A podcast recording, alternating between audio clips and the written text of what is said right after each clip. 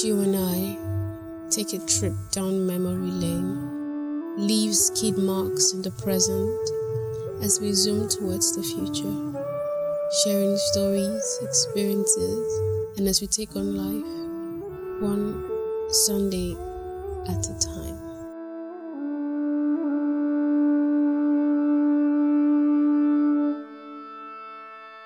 Well to Prince's Landing Stage, River Mersey, fare thee well. I am off to California,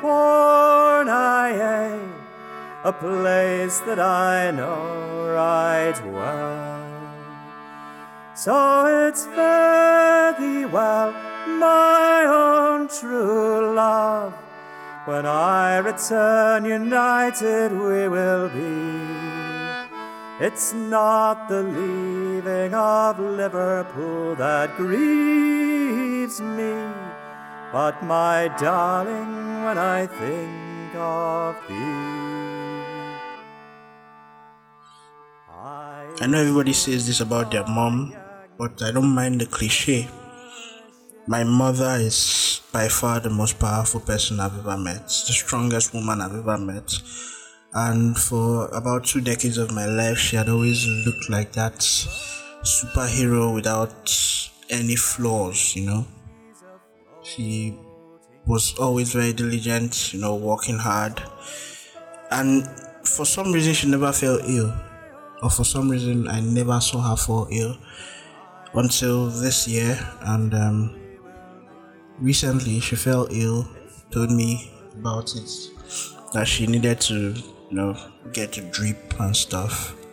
And after our conversation, I think in that moment, a wave of fear crept over me because I think that was the first time I actually like contemplated her mortality, you know, and that of my father's. I think that was the first time I actually contemplated my parents' mortality. That was the first time I actually actively thought about it and was like, yo, these people would not be here forever. So it's very well, my own true love. When I return united, we will meet. It's not the leaving of Liverpool my darling, when I think of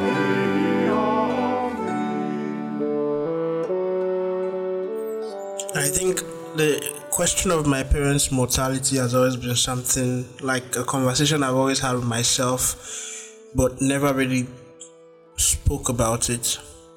Like it was, it has always been felt like a conversation I told myself okay, it doesn't really matter. Everybody gets old in the end, and eventually death comes. But until not until recently when my mo- mother told me about her illness did i you know like sit down with my thoughts and be like okay this is becoming more real as the years passes i remember uh, an image i had of my mother in my head and then i tried to compare with the image i have of my mother now. And she's all gray haired and stuff. And i'm like this this woman is this strong woman is no longer as strong as she used to be. And with each passing day i've always tried to um, i'm trying to quell my fears in terms of how far i've been able to you know make up for all they've done for me i think that's that's a constant fear most of us live with because and I'm saying most of us, I'm, I mean people, those of us whose parents have been around for the whole trip, you know, the whole trip that is alive to this point in time, those parents that have been actively involved in their children's life. And I, for one, can say that my parents have been very, very involved in my life in terms of how they raised me. Um, if you feel I am opinionated now, it's not because I was uh, it's not because I just you know stumbled on some books or stuff. I think it has always been something my parents have imbibed in me. Like, um, in terms of my questions about religion, faith, my parents have always had this, you know, trust. I think, I think trust would be the word. Trust in me to, you know, make my own decisions and find my own path. And as much as I have tried to, you know, be myself, I, I, I'm, I'm always grateful for that groundness that they bring to the equation. You know, when I think of my parents, I think of I think of humanity. I think that should be the word. I think of humanity. I think of my parents. I think of their good deeds. I think of the fact that as Christian as they are, they are the least judgmental people you would ever meet. And I I try to imbibe that in my everyday life as much as I can. So now realizing that these these folks from whom I have drawn so much strength now feel so weak. And not weak in their ideology or anything, but bodily weak. You know, my mom is not is not the mother I used to know before. You know, she's not as active or as strong as she is before. But these are people who still push themselves to the limits. My mom still teaches till this moment, still an active teacher, and we were talking about we were talking about it the other day. And she told me that um, most of this was she falling ill was because of stress. You know, they're doing a lot more in in school now. Blah blah blah and I felt uh, I felt a tiny bit of pity that um, I haven't I haven't been able to get to that point in my own life where I can actively tell my mother, hey, you know what, woman, maybe you should just quit this shit, you know.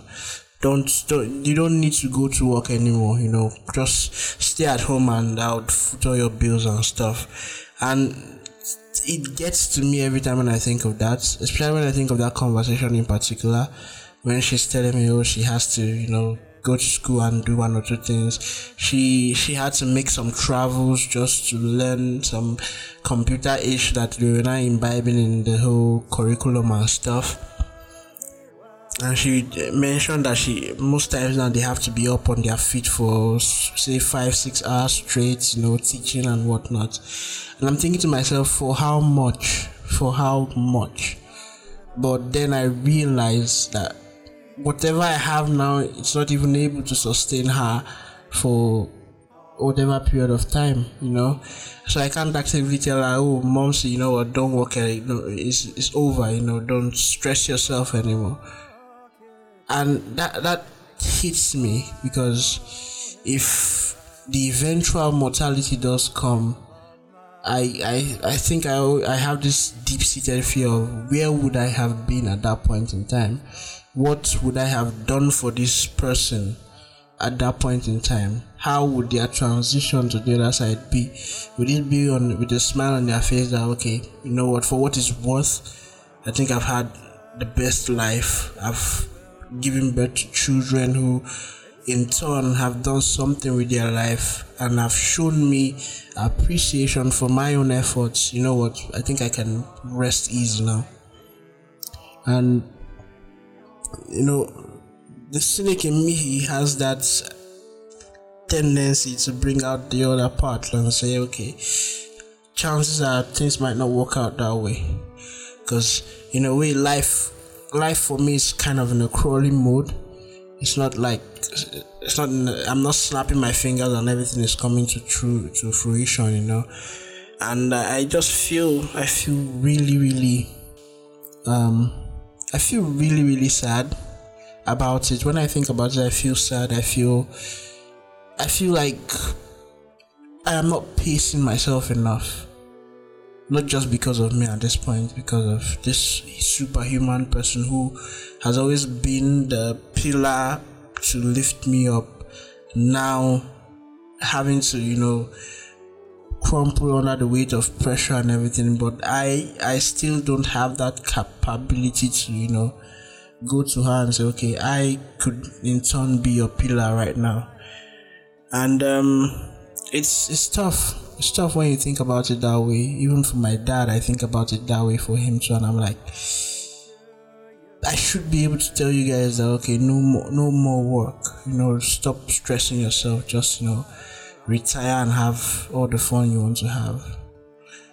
I'm realizing that I can't is is depressing to say the least.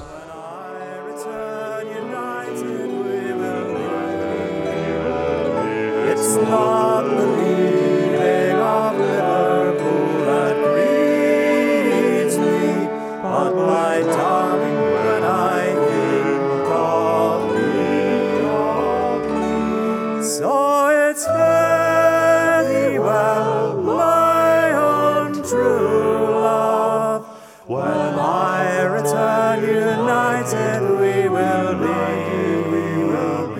It's not the leaving of Liverpool that grieves me, but my darling, when I think of thee. I, I believe at some point you just have to realize that um, the best you can give to your folks, especially when there are no other options, is basically your time.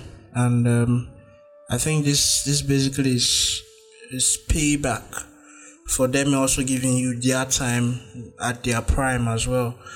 You know, throughout most of our parents' lives, they've uh, most of them grew up in societies where the minute you have children, you, your sole focus should be your kids. You know, the minute you have children, you just everything else pales in comparison to you know pushing your child to be the best in whatever they are, and you know grow up good.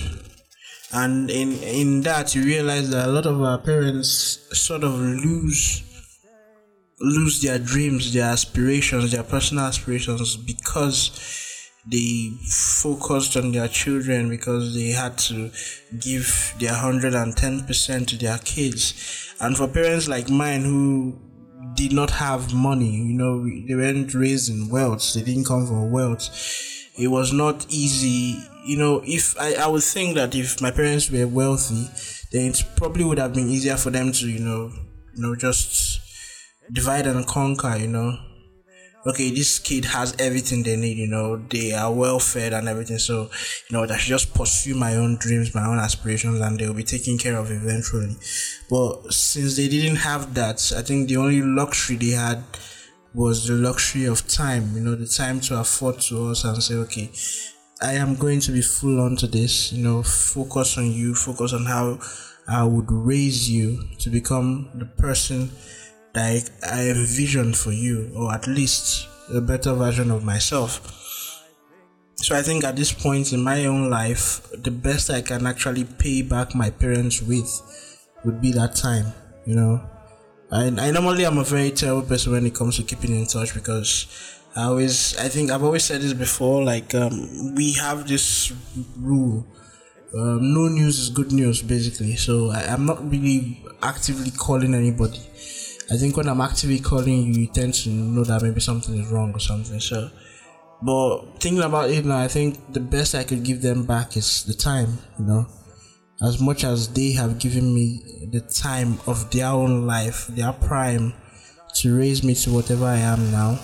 As much as I don't have that um, tangible wealth that I can say, okay, you know what, next week I'm taking you guys to Bahamas. You know, just go and relax as much as that is not a possibility for now, I think it's it's well enough to say I can actually tell them, give them the time and be like maybe at least say hey, how you guys doing? Uh, what's going on? You know what? My thing, I I I, I also think, grow as we tend to grow up, we tend to you know drift apart from our folks because we become adults and we don't really share much about our adult life with our parents as much as we would as much as they will be privy to our childhood you know. They're always around for our childhood so a lot of the information we would like to share they, they already know about it. So i think most times it, would also help to say you know what? Hey mom see hey poppy this is what's actually going in my life.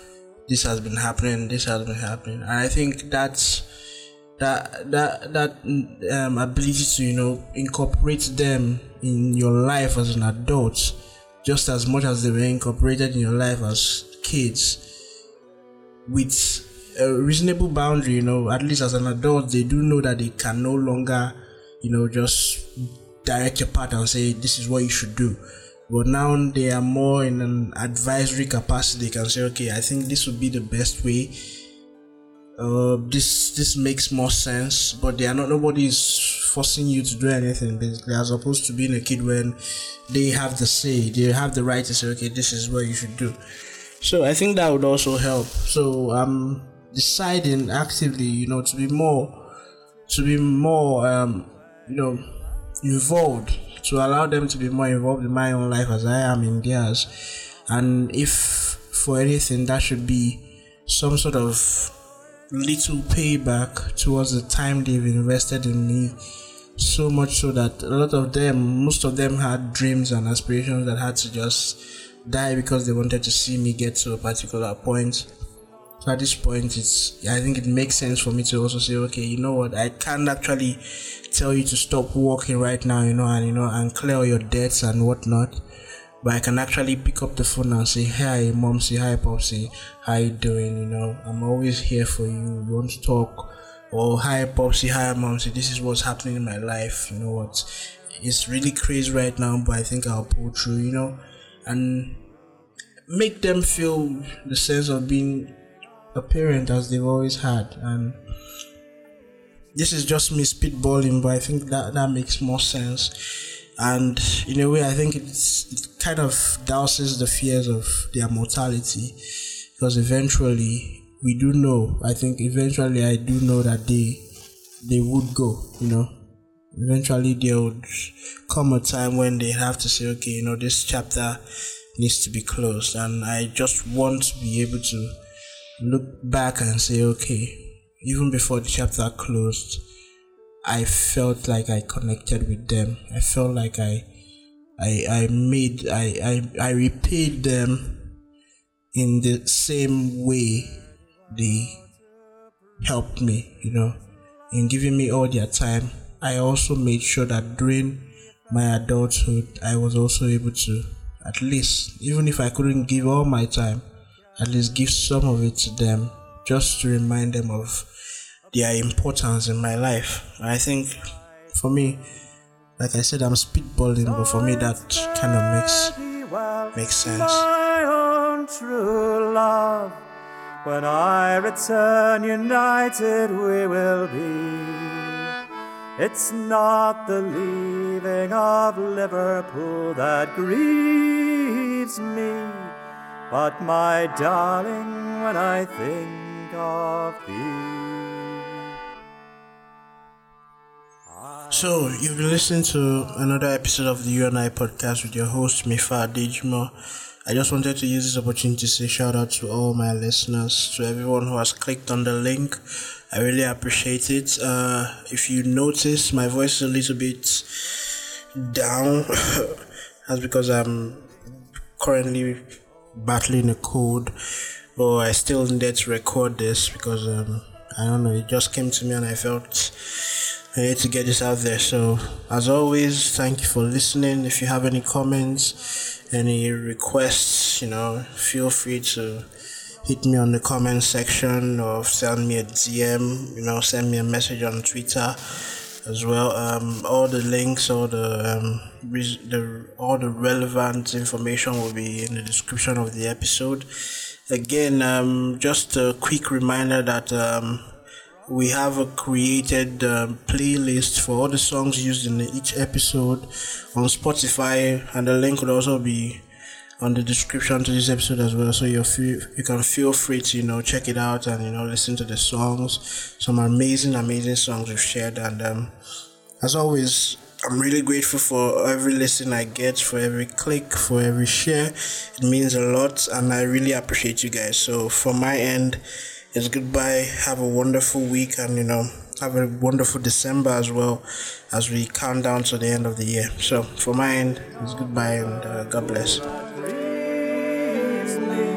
But my darling, when I think.